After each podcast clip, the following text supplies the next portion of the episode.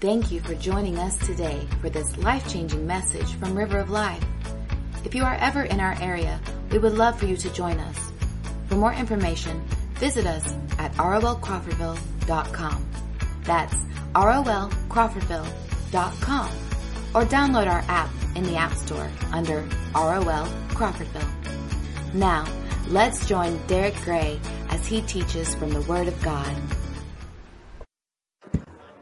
All right, good evening, everybody. If you want to go ahead and uh, find your place, we'll get started. We have got an awful, awful lot of stuff to cover tonight.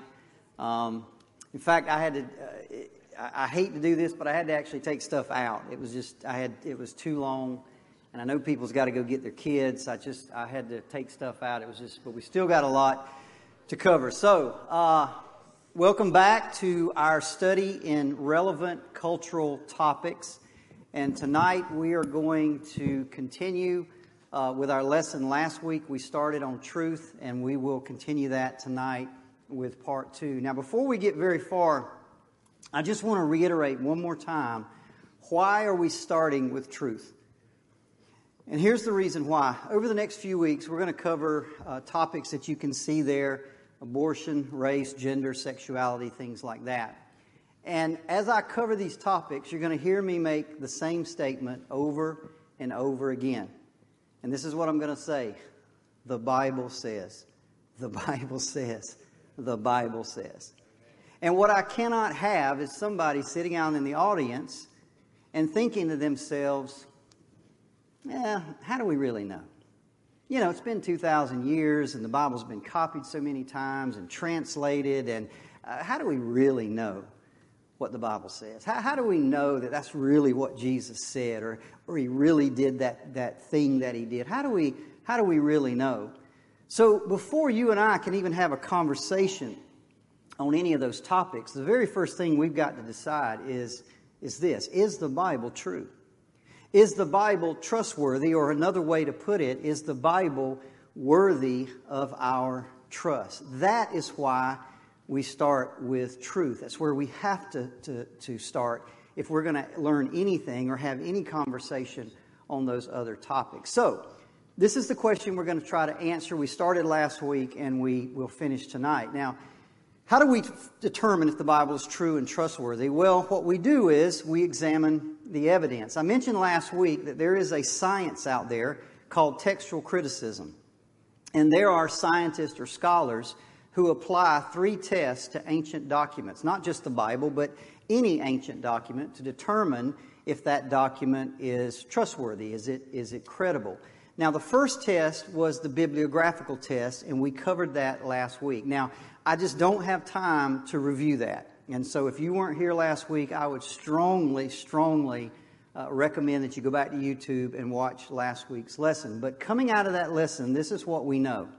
We know with a very, very, very high degree of confidence that what we have in this book is what was originally written down by the apostles in the New Testament. In fact, we have a higher degree of confidence in this book than any other ancient book of record. Uh, of the 20,000 lines in the New Testament, 20,000 lines, only 40 of them are even disputed. That is one quarter of 1% of the entire New Testament. And by the way, when you look at those 40 lines, not a single one of them affect the teaching or the doctrine of the New Testament in any way.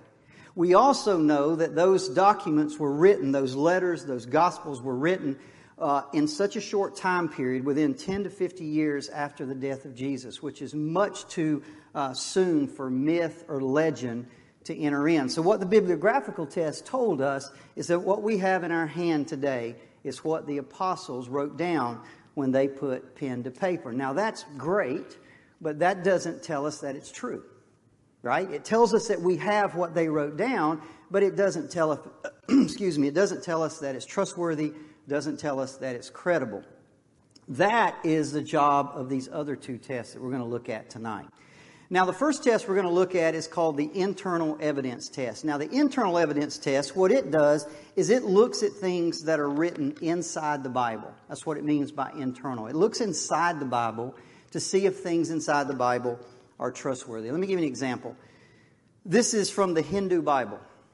I don't know if you even knew the Hindus had a Bible, but they do. This is the Hindu Bible. It was written between 900 and 200 BC. And this is what it says The world is flat and triangular and is composed of seven stages one of honey, another of sugar, a third of butter, and another of wine. And the whole mass is borne on the heads of countless elephants, and when they shake their heads, that's what causes earthquakes. Okay? Now, that's ridiculous, right?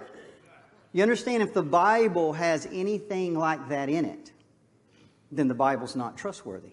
In fact, let me say this if there's even one statement in the Bible that contradicts known scientific facts or known historical facts or known archaeological facts, just one, then the Bible would be uh, discredited completely. But there's not. There's not even one. Now, I want to make sure you understand what I'm saying. I'm not saying that everything in the Bible is validated by science and, and archaeology. The Bible, our God is a supernatural God. The Bible's a supernatural book. Pastor Henry said it this past Sunday. If God wants to part the Red Sea, if He wants to make an axe head float, if He wants to make a donkey talk, or if He wants to open a blind eye, He's going to do that, and nobody, He doesn't care. So there's going to be always supernatural things in the Bible that science can't explain, but that's not what we're talking about. What I'm saying is there anything in this book, just one statement in this book, that contradicts known scientific or historical facts? And the answer to that is no, there's, there's not even one. In fact, what you'll see tonight is it's actually completely the other way around. Let's, let's start with science. And these are just some amazing things that uh, I've picked up over through the years. Let me show you some things in the Bible. Let's start in the book of Job. I don't know how many of you know this, but the book of Job is the oldest book in the Bible. A lot of people think it's Genesis because Genesis comes first, but Genesis was written by Moses around 1400 BC. We'll talk about that a little bit later. Uh, Job actually lived at the time of the patriarchs. We can tell that, uh, for example, his age, how long he lived. So he would have lived around the time of Abraham, Isaac, and Jacob. So it's a very old book. This is what it says. Let me give you a few scriptures. Job 26, 7. It says this He stretches out the north over empty space, and he hangs the earth on nothing. Now, this was written in a time where there are no telescopes. There, there's no Hubble telescope to go up and look at anything, and the Bible says the earth is hung on nothing. Now, you've already seen the Hindus thought it was on the backs of elephants. The ancient Greeks thought it Atlas. You ever seen the, the, uh, the, the, god Atlas that has the earth on his shoulder? They thought that, the gods held the earth up.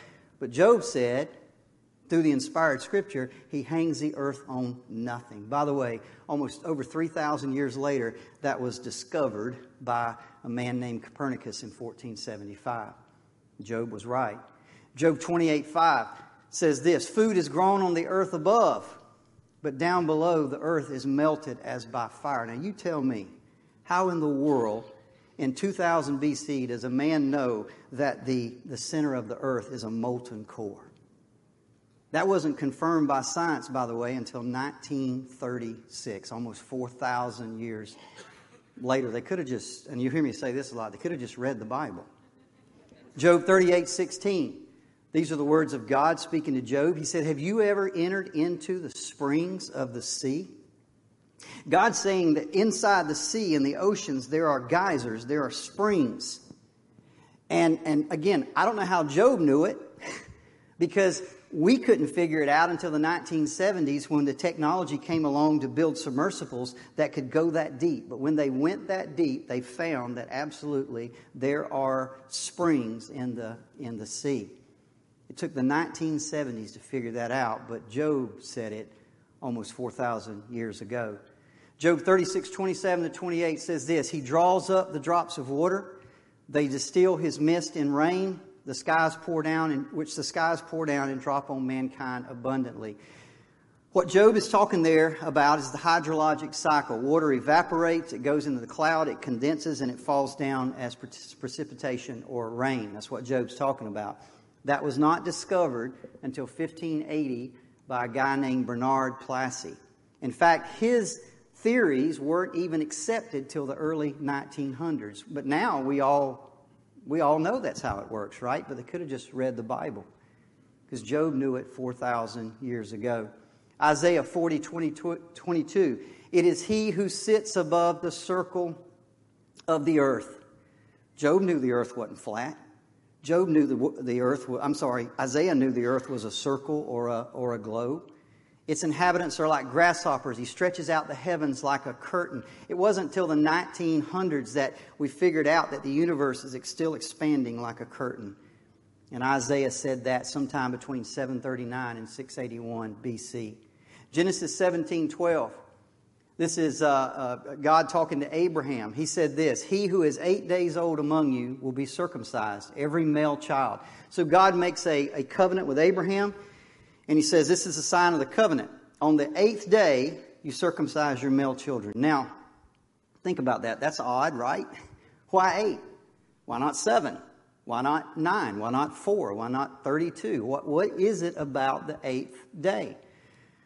Well, guess what? Scientists discovered that vitamin K, which is the clotting, uh, the, uh, the clotting thing inside of your blood, reaches its highest level in a male's life, 110% of normal, on guess what? the eighth day.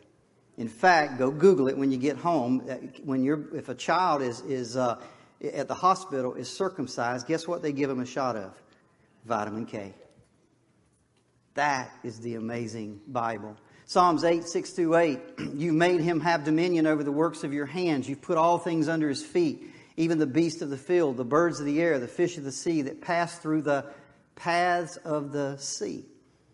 That's an odd statement. That was written by the psalmist sometime around 1000 BC. And what he's saying is that the seas have paths or rivers in them. In, 18, in the 1800s, a guy by the name of Matthew Maury, go Google that guy. He's a really interesting story. He's a Christian. He loved the Bible. And he's reading the book of Psalms one day, and he says, it, sa- it talks about the paths of the sea. And he thought, well, the Bible says it, it must be true. So he starts doing these, these experiments and he ends up discovering the continental currents. And, and he, back in the day, it would take 100 days for a ship to go, say, from A to B. And when he discovered those currents, he cut those trips like in half. He's known as the father of oceanography. He wrote all these different manuals that was, were used in schools and universities, all because he just believed what the Bible said. And he confirmed that in 1855. Ecclesiastes 1 6 the wind goes toward the south, it turns around to the north, it whirls around continually, and the wind returns on its circuit. So, what the uh, the, uh, the writer here, who this was written probably between 970 and 930 BC, is saying that the wind has a circuit that it follows, a path, and it just does it over and over and over again. It wasn't until the 1800s that scientists confirmed that, that in the northern hemisphere, the winds go clockwise. In the southern hemisphere, they go counterclockwise. They confirm that. By the way, the interesting thing about that is you can't feel that on the ground. Those currents are up in the air. But the writer of Ecclesiastes knew it. Jeremiah 33 22. God says, I will make the descendants of David my servant and the Levites who minister before me as countless as the stars in the sky. That was written between 650 and 570 BC. Once again, by the way, with a man with no telescope, no way to look into the heavens. Did you know that scientists actually have counted the stars in the sky that you can see with your naked eye? So if you were to get away from any ambient light, get away from the city, go out into the desert on a perfectly clear night, the best you can do is 4,458 stars. There's actually 9,000, but, but you can only see the part that's in your hemisphere on the other side of the world, you couldn't see them. So the most we can see with the naked eye is about 4,500 stars. Now, by the way, that's a lot, right? But it's not countless. It's not countless. How did he know they were countless? Scientists have, uh, have discovered today or estimate that in the Milky Way, our galaxy, there are 300 billion stars. In our universe, there are 70 billion trillion. And the articles that I read said it could easily be 10 times that. In other words, they're still counting because the Bible said they are countless. Genesis 1:27 God created man in his own image. In the image of God he created him, male and female he created them. Did you know that DNA has confirmed that every living person on this earth can trace their lineage to one man and one woman? DNA science has confirmed that. I mean, you can see the articles right there. By the way, I don't know if you know this, I'll just throw this in. Evolution is dead. They won't tell you that. They'll keep telling you it's a fact. They'll keep lying to you. But DNA was the death knell for evolution. Darwin, when he had his theory, he, he knew there were holes in it. But he just assumed from the 1800s forward that discoveries would fill in the holes. The exact opposite has happened. Discoveries have blown holes in it. And even, even uh, uh, secular newspapers and secular scientists today are calling for a new theory of evolution. Now, they'll keep teaching it, they'll keep lying about it, but folks, evolution is dead. They just had not, they haven't figured it out yet. Now, let's turn to something else. Again, remember, we're looking inside the Bible. I want to look at the testimony of the apostles. The ability for somebody to relate something truthfully has a lot to do with how close they are to the events, both geographically and chronologically. Let me give you an example. Let's say that I wanted to write a book about Pastor Henry. Now, I've known Pastor Henry for probably over 20 years, and, and so i am an eyewitness, right? I can, I can maybe uh, confirm certain things he's done, certain things he's said, but there's also parts of his life that I, I don't know anything about. But guess what? I know where his brothers live. So I can go talk to his family. I can talk to his brothers. I could drive up to Georgia to one of the churches that he pastored and enter. Are you with me? I'm an eyewitness, or I can talk to eyewitnesses, and I'm all, they're all in the area that I have access to. So I could write a book that would be fairly truthful. But let's say that I wanted to write a book about, I don't know, Napoleon. Now I got a problem, right? Because there's no eyewitnesses available. Everything I write would be secondhand and to get access to it or, or to, to, even figure anything out, I have to go to the other side of the world, to a country and a culture I know nothing about. You see, when it comes to these two things, the Bible is unparalleled. You see, the Bible, the New Testament, was written by eyewitnesses or people who spoke to eyewitnesses. Let me give you an example. Luke chapter 1. Inasmuch as many have taken in hand to set in order a narrative of those things which has been fulfilled among us, just as those who from the beginning were eyewitnesses and ministers of the word delivered them to us. Luke said, the guys that touched him, the guys that, that ate with him, they told me about it. How about 2 Peter 1.16? For we did not follow cunningly devised fables, but were eyewitnesses of his majesty. 1 John 1 3, the Apostle John says, That which we have seen and that which we have heard, we declare to you. So the whole New Testament is written by eyewitnesses or people who talk to eyewitnesses. Not only that, but when they wrote it down, they were very specific about times and dates and places where things happened. For example, Luke 3 1.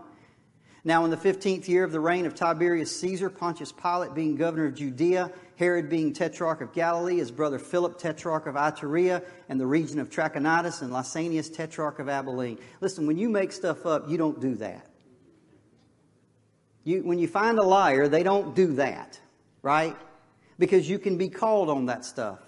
These guys were very, very uh, specific.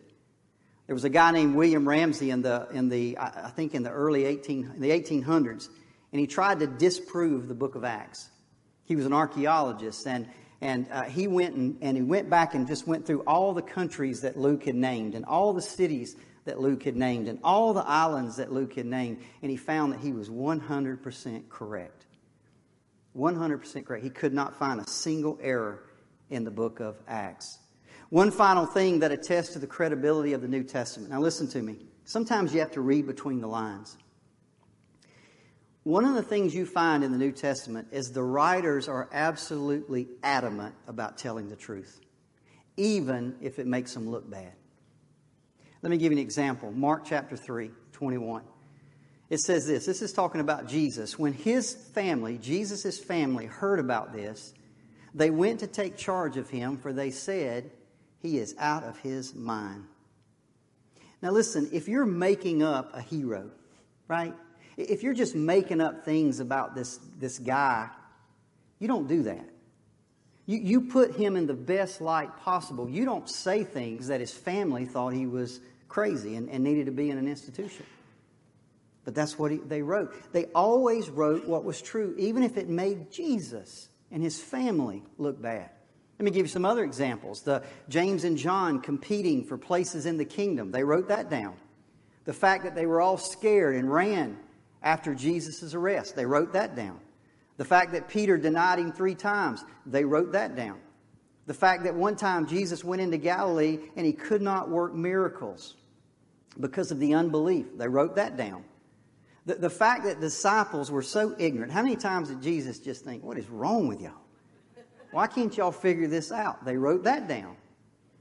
And of course, they wrote down his cry on the cross My God, my God, why have you forsaken me?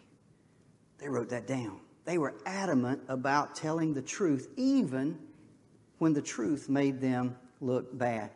Now, that's the internal evidence test. Not only do we have science validating it again and again and again, but we also have the testimony of the men who wrote those things down. Now, let's turn outside to what we call the external te- evidence test. Now, this is where we look at things outside the Bible that would confirm whether the Bible is true or whether the Bible is credible. Now, the first thing I want to do is I want to look at fulfilled prophecy. Now, I got to be honest with you, I could do an entire hour on fulfilled prophecy. Okay? There's that much fulfilled prophecy. I don't have time to do that. I'm going to give you two. I'm going to give you my two favorite fulfilled prophecies. Okay? But again, I could go on and on and on. I just don't have time. So here's the first one Ezekiel chapter 26, verses 4 and 5.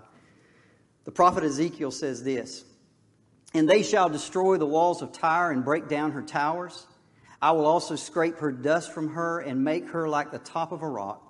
It shall be a place for the spreading of nets in the midst of the sea. So, this is the prophecy. Ezekiel prophesies that God is going to tear down this city and he's going to make it so bare that fishermen will come and spread their nets on it to dry. That's the prophecy. Okay? That prophecy was made around 600 BC. Now, at that time, you got to understand, Tyre was a very powerful city. I mean, think of like New York today. I mean, Tyre was that kind of city. It was an incredible city. And a few years after this prophecy, Nebuchadnezzar came and laid siege to the, uh, to the city, he surrounded it. Now, it just so happened that this city backed up to the ocean, and right off the ocean was a, uh, right off the shore, of a few hundred yards, was, a, uh, was an island. So when he laid siege to the city, they basically gave up. They all moved out to the island. Uh, Nebuchadnezzar came in, ransacked the city, tore everything down, but he just left the people alone. They were out there on the island. So they went out there and they rebuilt the city. And they fortified it and put walls up, and basically they became a strong city again. And they went on for another 300 years. Now, at that time, a lot of people would have looked at that and said, well, that almost came true, but not quite. So they're rolling along for 300 years, and then one day in July of 332 BC, and yes, we know the exact date, this man named Alexander the Great showed up. And he walks up to the shore and he looks out there and he sees that island city. And he don't have any ships and he's wondering, how am I going to get out there? So what he does, he gets an idea. He takes all the rubble from the old city and the man builds a causeway. He builds a land bridge out of all the concrete and rocks and stuff like that. By the way, it's still there today. You can go there today and walk across the causeway that he built. It's unbelievable, right?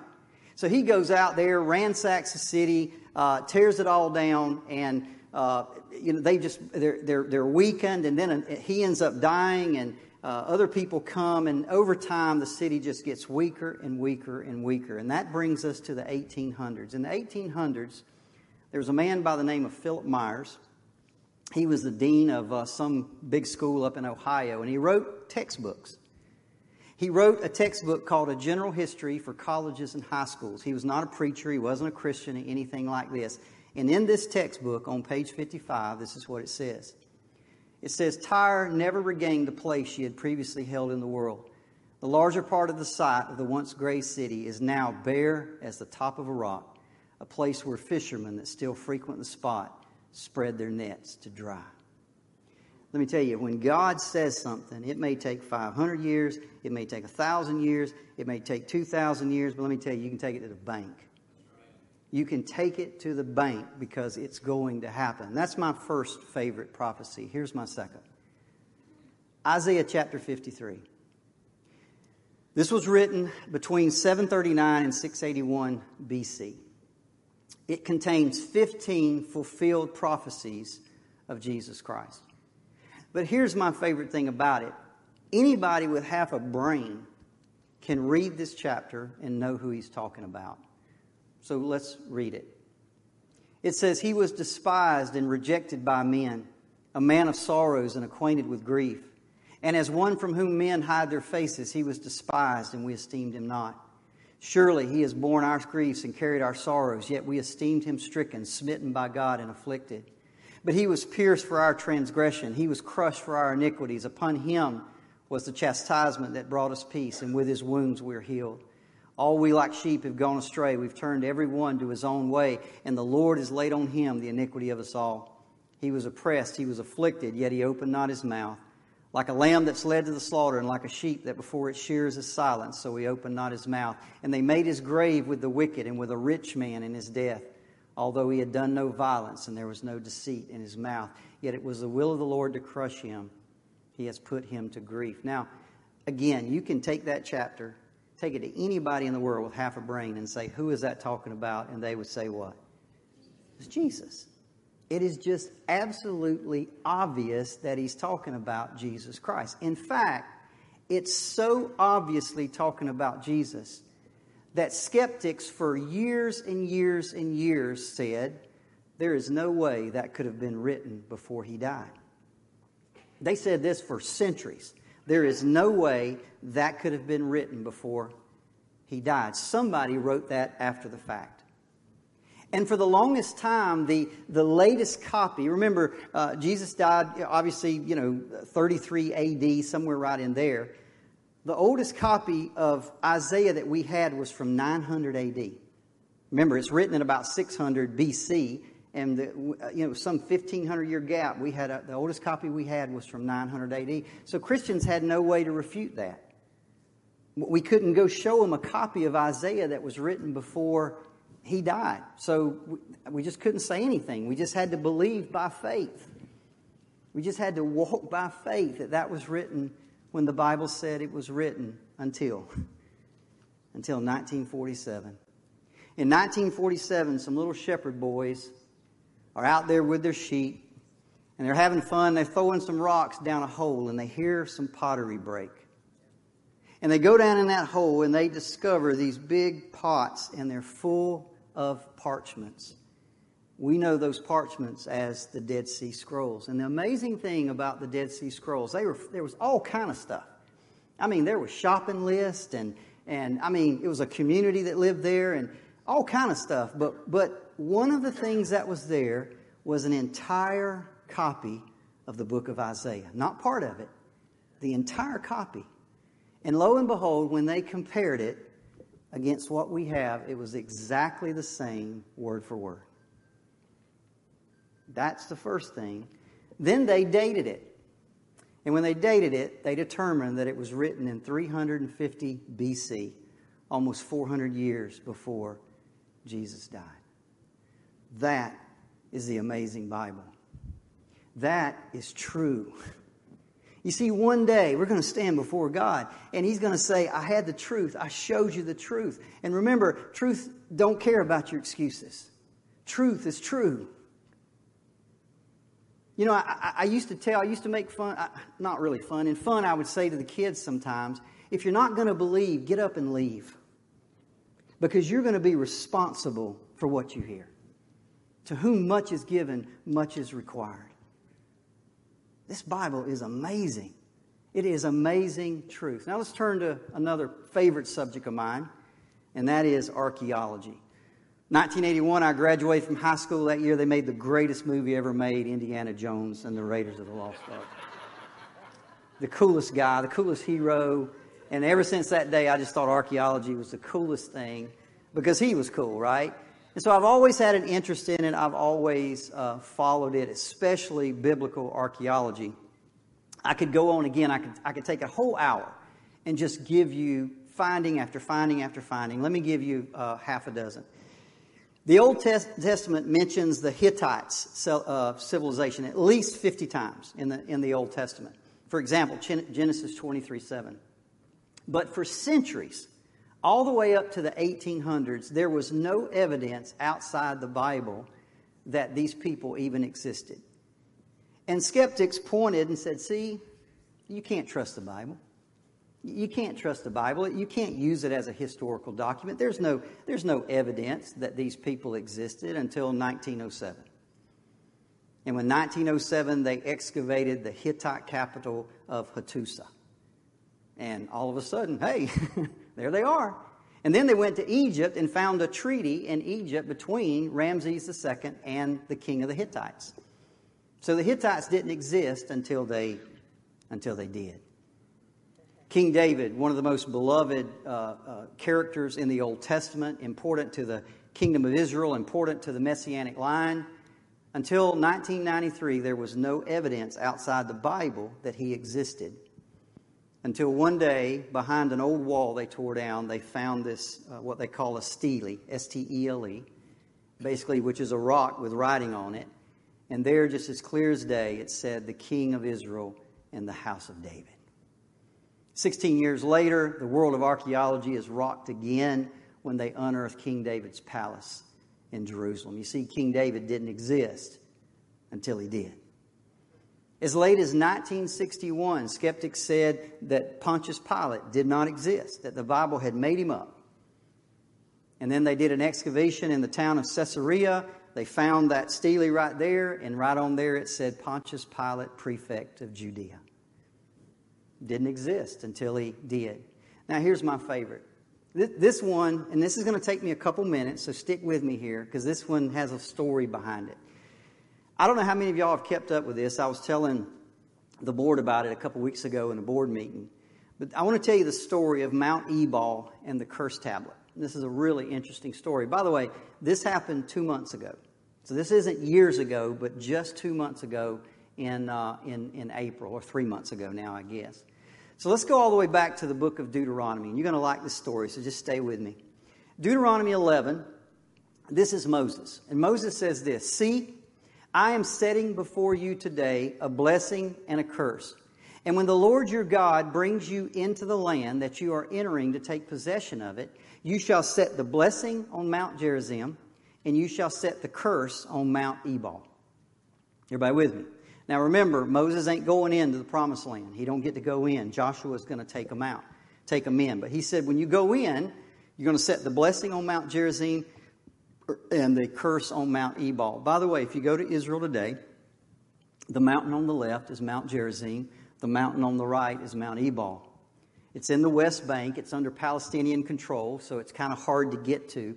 The town in the middle is called Shechem. Shechem is famous because when, Israel, when Abraham first came up, uh, into, the, uh, into the promised land. That's where he stopped. When the Israelites came out of Egypt and they brought Jacob's bones back with him, that's where they buried him in Shechem. So Moses says, when you get there, I want you to divide the people up. I want half of them to be on the Mount Gerizim side, that's to symbolize the blessing, and I want half of you on the Mount Ebal side. So I want you to remember Mount Ebal and curses. Mount Ebal and curses. Let's read. So, this is what Moses said. If you go on and read Deuteronomy 27, I won't read it. He says, This is what I want you to do. I want half the tribes to stand on Mount Gerizim. And I want the other half of the 12 tribes to stand on Mount Ebal as the curses. And so the priest would stand right in the middle of the, between the two mountains, and they would read the law, and they would pronounce the curses, and they would pronounce the blessings. So Joshua goes into the land, he, he conquers Jericho, he conquers the city of Ai, and he says, Okay, now it's time for me to do what Moses and God commanded. Joshua chapter 8. It says, At that time, Joshua built an altar to the Lord, the God of Israel, on Mount Ebal. Now let's stop right there, okay? Did you know in, Mount, Mount, in 1980, a guy by the name of Adam Zertal found Joshua's altar? Anybody hear about it? Anybody hear about that, that fact that they found the altar that Joshua built on Mount Ebal? They don't tell you those things, do they? Now, there's a lot of reasons why. It's a lot of politics over there when things are found in the West Bank.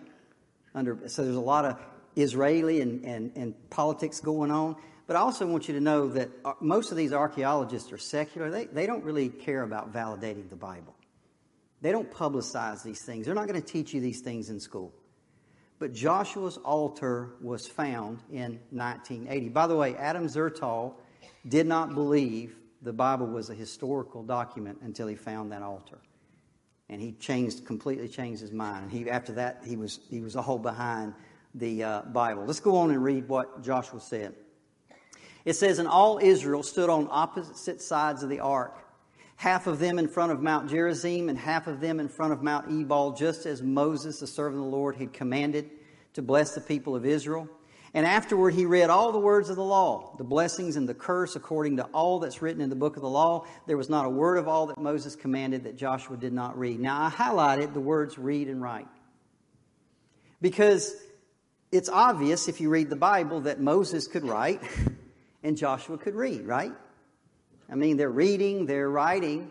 And in fact, for almost 2,000 years, Christians have accepted and believed that Moses wrote the first five books of the Bible. The first five books of the Bible are known as the Pentateuch Genesis, Exodus, Leviticus, Numbers, and Deuteronomy. We believe Moses wrote that. Why? Because the Bible says he did. For example, there are numerous places in Exodus, Numbers, and Deuteronomy for, that says that. For example, Exodus 34 27, the Lord said to Moses, Write down these words. And Moses did. If you go into the rest of the Old Testament, I'll give you a few Joshua 8, 1 Kings 2, 2 Kings 14, Ezra 6, Nehemiah 13, Daniel 9, Malachi 4.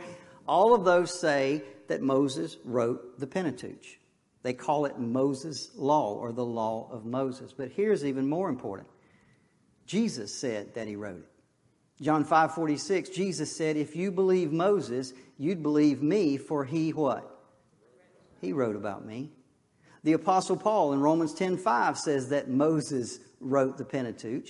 It says, For Moses writes about the righteousness that's based on the law, that the person who does the commandments shall live by them. So the Bible is telling us that Moses wrote the Pentateuch. Moses wrote down the law, which is the first five books of the Bible. Now, here's the thing if Moses did not write it, then Jesus is a liar. Paul is a liar. The Old Testament is a liar. The Bible is untruthful. Everybody with me? I mean, it's clear as a bell that Moses, the Bible says Moses wrote it. So if somehow or another Moses didn't write it, we got a big problem. The Bible is not truthful. Now, here's why I bring this up. Beginning in the 1700s, uh, a school of thought came up among Bible scholars and especially skeptics over in Germany. And they began to question that belief. They said, there ain't no way Moses wrote that, the first five books. And one of their reasons was this. They said there's no way Moses could have written it because they did not have an alphabet at that time. Now remember, according to the Bible, if you track all the time, Moses would have come out of, of, of, of Egypt around 1400 BC, somewhere right in that time frame. And they said, there's, there's no alphabet. How could he have written? They were, they were illiterate. They couldn't read, they couldn't write. And they said that for years and years and years and years and years. In 2019, a guy out of Texas, an archaeologist by the name of Dr. Scott Stripling, got permission from the, uh, the people that he needed to get permission to to go back through the dirt. They had excavated Joshua's altar. And he got permission to go back through the dirt. And they had a new sifting technique. Um, somehow using water, I don't understand, but they had a new sifting technique. So they sifted through all the dirt and lo and behold, they found what's known as a curse tablet. It's, it's very small, it's made of lead, it's about two inches by two inches. But evidently, back in that time, it was a pretty common thing to write curses down on a lead tablet and then close them up and kind of, it was kind of an affirmation that if we don't do these things, then we're cursed. Everybody with me? It was kind of a, a, a seal the deal kind of a thing. Well, when they go to, to Joshua's altar and they do this sifting, they find a curse tablet. Now, here's the interesting thing. The first thing they did was analyze the lead. Now, I don't know how they know this, but they found that that lead was from a mine in Greece that was active during the late Bronze Age from 1550 to 1200 BC. Now, how they know that, I don't know.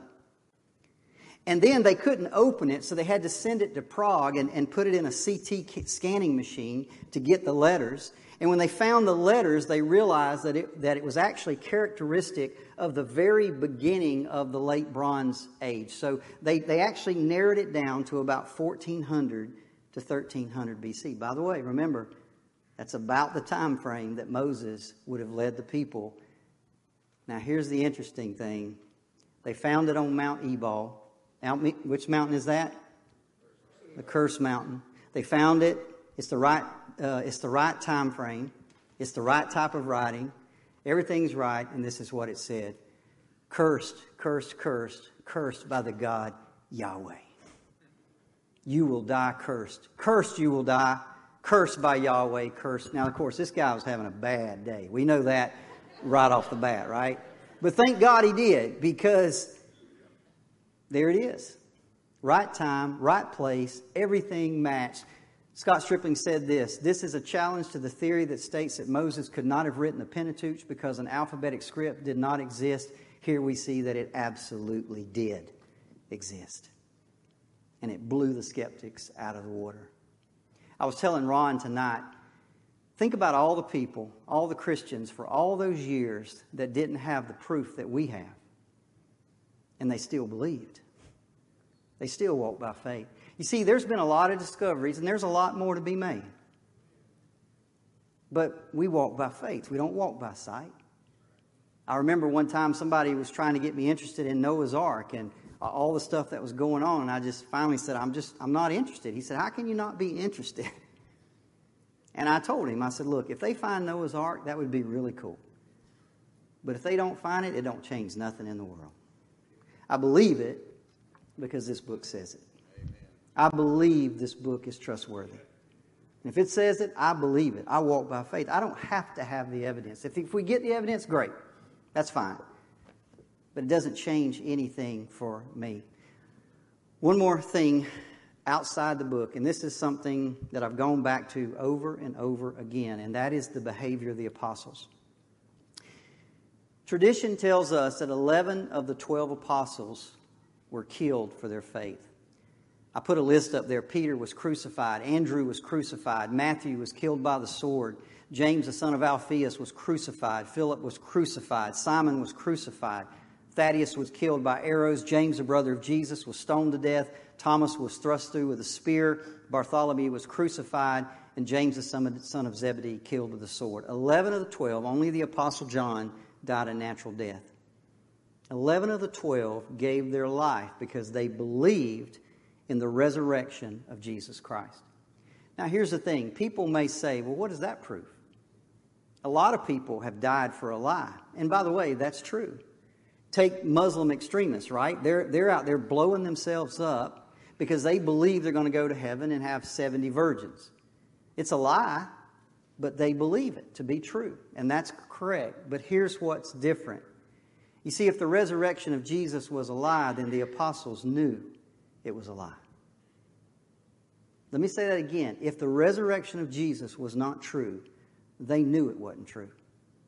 So you're telling me that somehow we're to believe that all these men were tortured and suffered cruel deaths, all the while knowing that what they were dying for was nothing? I don't know about you, but that, that's beyond belief. That is beyond belief.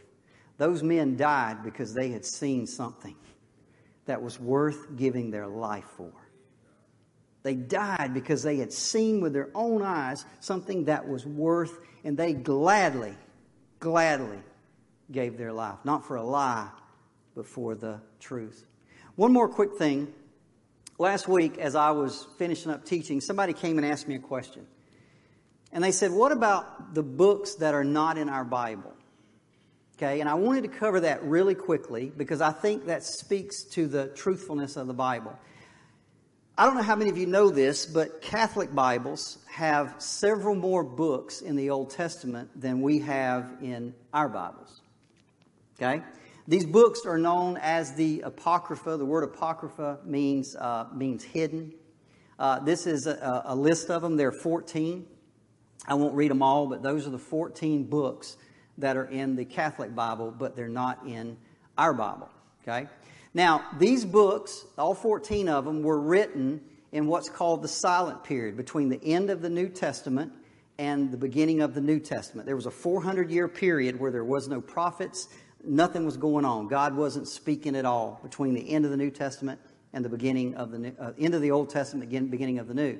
So in this time frame, people wrote these 14 books. Now, the early Christian church debated whether those books belonged in the Bible, and they decided no, they do not belong in the canon of Scripture. Now, why? I'm going to give you five reasons. Number one, none of the apocryphal books were ever included in the Hebrew Scriptures. The nation of Israel, forget Christianity for a moment, but the nation of Israel never accepted any of those books into the canon of the Old Testament. That's number one. Number two, no apocryphal book is ever cited by any New Testament writer or Jesus. If you read the New Testament, the, the New Testament cites the Old Testament hundreds of times. Jesus uh, the number one book he cited was Psalms. The number two book is surprisingly he, he cited was Exodus. He cited, I think I counted them up, there was 12 to 15 different Old Testament books that Jesus quoted from.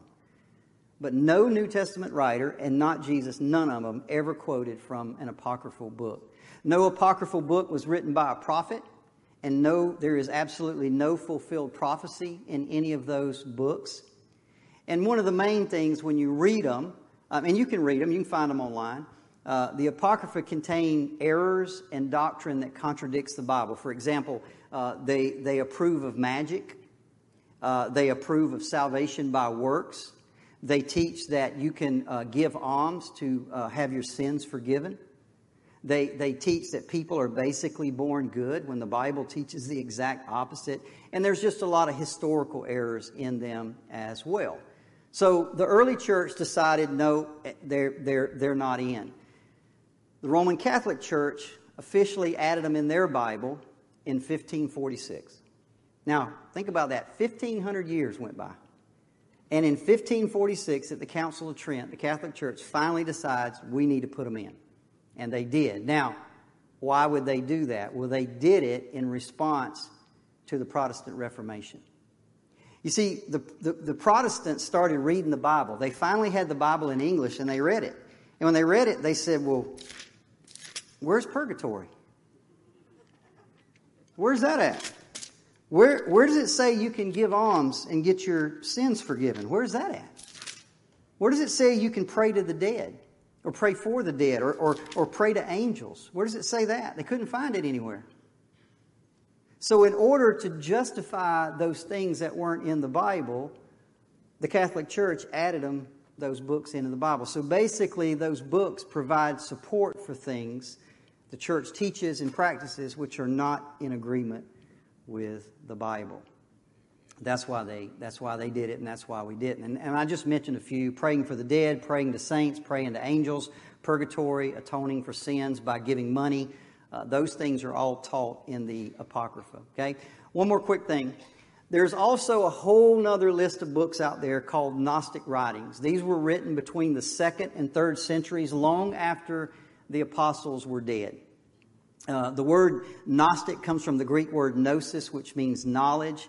And so all these books just popped up around the second or third century. These are some of them. You'll hear people talk about them. Uh, the Acts of Peter, the Secret Gospel of Mark, the Gospel of Mary, the Gospel of Judas. I don't know how in the world Judas gets a, gets a gospel here, but, um, but these, there, there's tons of them. And the early church rejected those outright. None of those books were ever accepted as valid by the early church for two reasons. Number one, they had too many false things in them. I mean, they got some crazy stuff in them. But here's the bigger reason they were written too late. Remember what I said earlier about me and Pastor Henry?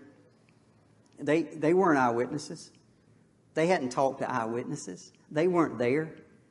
How, could, how did they know what happened? So the, so the early church said, no way. You don't, you don't come into and, and corrupt the canon of Scripture that was written by the men that walked with him. So those books have always kept out. And that's important, by the way, because not only is the Bible trustworthy in what it contains, it's also trustworthy because of the things that it leaves out.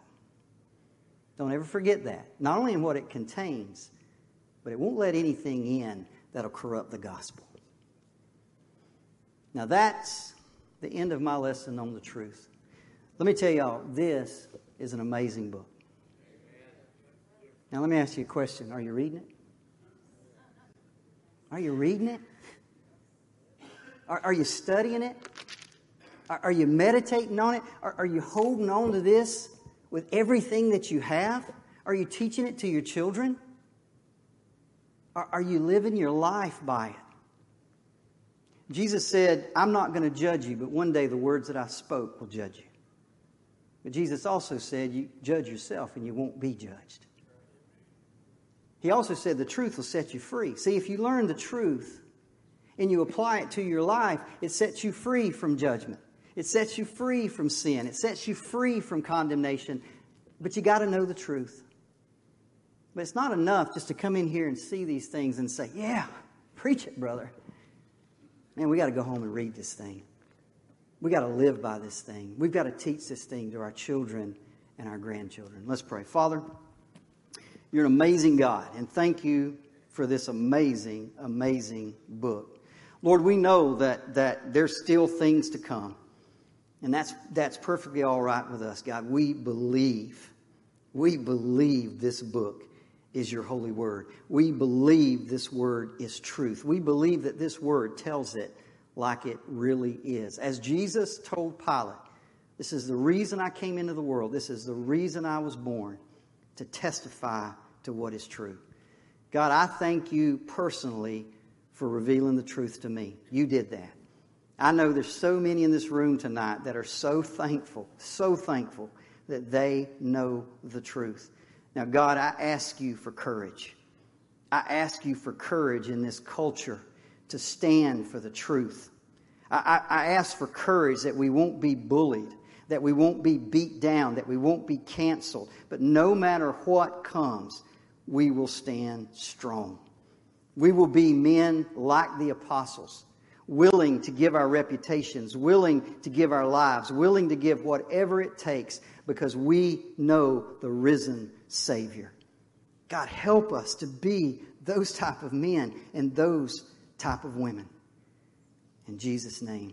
And we'll give you the glory. Amen. Thank you again for listening to this message from River of Life. If this message has touched you today, or if you need someone to pray with, please contact us at 850-926-1200 or email us at info at rolcrawfordville.com. We also want to encourage you to visit us this Sunday morning at 10:30 a.m. in Crawfordville. Please visit us at ROL Crawfordville for more information and directions.